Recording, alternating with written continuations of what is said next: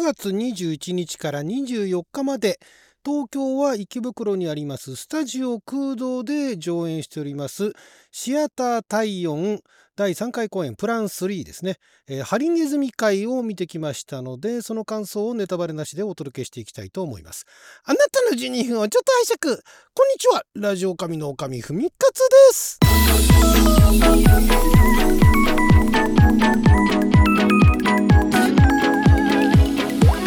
感激トークでございますが久しぶりに池袋に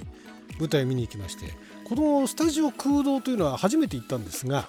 えーまあ、このスタジオ空洞という名の通りというかなんかねあの劇場小劇場っていうよりかはなんかアトリエみたいなねアートスペースみたいな感じでで大体客席が30人40人ぐらいあるような、まあ、こじんまりとはしてるんですが非常にあの洒落た空間でですね、えー、照明とかも非常におしゃれな感じでね何もかもがおしゃれでしたね。あのチラシとかもチラシっていうか、まあ、今リーフレットって言えばいいんですかね。このリーフレットも一頃はね、まあ、これみんながみんなとは言いませんよ。みんながみんなとは言いませんけれども、えー、まあ、チラシっていうのは早めに作るんですね、えー、上演本番前に宣伝しなきゃいけないから 本番が始まる1ヶ月2ヶ月前にはもうチラシを制作していると。でそこであらすじとかも書いたりするんですけれども まあ、それまであの台本が出来上がってなくて、えー、気づいたらそのチラシに書いてあるあらすじとは違うようなお話になってたなんてことはよくあるんですけれども昔はね。最近はまあないんですかね。このあのチラシに書いてあるあらすじをまずあの読みますけれどもトゲだらけの会議が始まります。株式会社黙々のコンプライアンス委員会メンバー4人は顧問弁護士大野咲子に招集され緊急ミーティングが始まった。本日の議題は取締役常務草野翔吾が匿名社員に告発されたパワハラ及びセクハラの疑惑について。こねくり回される議論と望まれず暴かれる秘密が1つ2つ。上司のハラスメントの究明はやがて別のエンディングを迎える。現役サラリーマンが描く企業戦士のリアルとファンタジー。トゲだらけの会議が始まりますという。もうそのまんまのお話でした。もうこれねあもうちゃんとやってると思ってね。もうそれだけでも感動したんですけれども。このねでまたその前にねキャッチコピーじゃないですけど役員がセクハラをしているという告発があります。皆さんでうまく事を収めてくださいここのね2行にね非常にあの何て言うんでしょう日本のコンプライアンスって言えばいいんですかね。コンプライアンスってもともとアメリカでねあの出てきた発想っていうかねそういう流れででそれが日本に来た時に日本の企業でもねそういういろんなパワハラだセクハラだっていうのが最初はセクハラですよね。ハラスメントって言ったらね。でその後まあ企業だとパワハラなんかも出てきたりとかしてでそういうのをその社内でなんとか解決すると。そういうコンプライアンスっていうね教育とか受けたことある方いらっしゃると思うんですよ。あの会社員の方でね。お勤めの方アルバイトの方でも受けたことある方いらっしゃるんじゃないですかね。っていうぐらいコンプライアンスっていうのはもう日本に来てからどれぐらいですかね。それこそ私もあの10年前にね上演したあの作品でコンプライアンスネタみたいなのもありましたからまあもう少なくとも10年は経ってるんですよ。でただもともとのそのアメリカでね、えー、登場したそのコンプライアンスっていうのをそのまま日本に持ってきた時に確かにそのハラスメントを監視するあるいはそれをあの社内でねうまく収めるというのには必要ではあるんですけれども人権意識っていうのが そもそもアメリカと日本で違うんで日本のコンプライアンスってアメリカほどなかなかうまくいかないことがあったりするんですね。定着しないとまでは言わないけれどもなかなかその日本の中でそのコンプライアンスっていうのをいやコンプライアンス大事だよねっていうところまで今言ってると思うんですがあのテレビとかもねなんかあのテレビ番組だとかなんかでも結構そういうコンプライアンスの話なんかもいまだによくありますけれども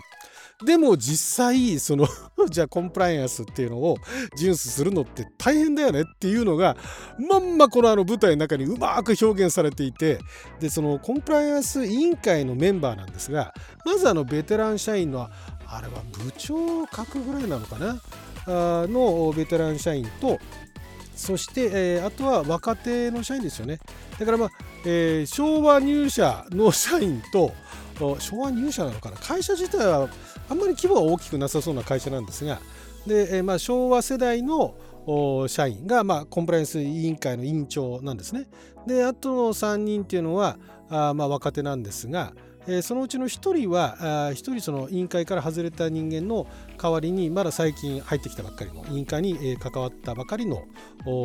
男性ですね。であとの女性1人は1人はあれはスタッフなのかな？内勤なのかな？でもう1人は営業職かな？でその営業職の、えー、女性若い女性が、まあ、ちょっとあの会議に遅れてくるなんていう話もあったりとかしてで、まあ、トータルで1時間5分なんですが非常にうまくまとまってるまとまってるって言い方あれだな。非常にうまくねこの中で、ね、ドラマがね繰り広げられるんですよ。で、まあ、観客としてはその様子を見ていると、貸し切った喫茶店を貸し切ってね。で喫茶店のマスターあって言えばいいですかね。喫茶店のマスターが、まあ、作演出をやってる人でもあるんですけれども、まあ、出演もされてて久米川浩太さん。久米川さん昔あのまだ学生の頃一回共演したことがあってですねもう立派になったなと。素晴らしい。もうこんな作品を書くようになったのかと。いやもう本当にねで彼今あの広告代理店に勤めてるんですね、えー、でその広告代理店に勤めてるサラリーマンだからその現役サラリーマンが描く企業選手のリアルとファンタジーと。ね、いうことでこれうまいのがそのコンプラでね普通の一般の社員が何かそういうハラスメントを起こしてね、まあ、あるいはだから課長部長とかがハラスメントを起こしたとか言うんだったら結構あのもう今今時は、えー、ちゃんとそのコンプライアンス委員会というものがある程度しっかりしたところであればそれは難しくないんですねあの解決方法っていうのが。ただこれ役員なんですね。常務がパワハラとかセクハラしてるぞと。っていう匿名の告発。それもまただから大変なんですよ。誰が告発してきたのかわからないからその告発してきた人にヒアリングができないんですね。だからまあそういうこの告発があるんだけどじゃあそれがどこまで事実なのかっていうのを調べなきゃいけないっていうのもあるんですがそれが役員っていうのがもう超めんどくさいわけですよ。そのところをうまくうまく持ってきたなと思ってじゃあそれがどうなっていくのって言ってでまあそのね役員のまあ、パワハラのあの人はまあ確かになんか言い方がきついようなところもあるよねなんつってねじゃあそれがどこら辺からがパワハラのラインになるんだろうとかいうのも、まあ、実際じゃあ自分がね近くにいるからそこら辺をあの観察しておくよみたいなところになったりだとか。いうことを話したりとかしてってでセクハラの話になってからちょっとややこしいことになってるんですね。そこら辺のね持っていき方が非常に面白くてですね、えー、だからまあ普通のあの会社にお勤めの方あるいは契約社員でやったりアルバイトかなんかでそのコンプライアンスのね、えー、なんかそういうの教育を受けたことのある方であれば非常にわかる、ね、日本でそういうコンプライアンス大事にしなきゃいけない遵守しなきゃいけないわかるんだけれどもじゃあ実際それ遵守するときにね、自分たちぐらいの一般のね、あの PayPay の社員たちの間であればともかくそんな役員クラスの人に誰がね 誰があのあなたセクハラしたでしょなんて言えるのみたいなねいうようなところも含めて非常にその日本におけるコンプライアンス遵守のその難しさって言っちゃうとあれなんですがなかなかリアルでは大変だよねっていうのが非常に見ててよくわかる。じゃあその中ででどういうふうに解決していくのか。じゃあこのコンプライアンスっていうのはこういうような状況でもこういうふうに解決していけばいいんだよっていうようなそういう何ていうんですか教育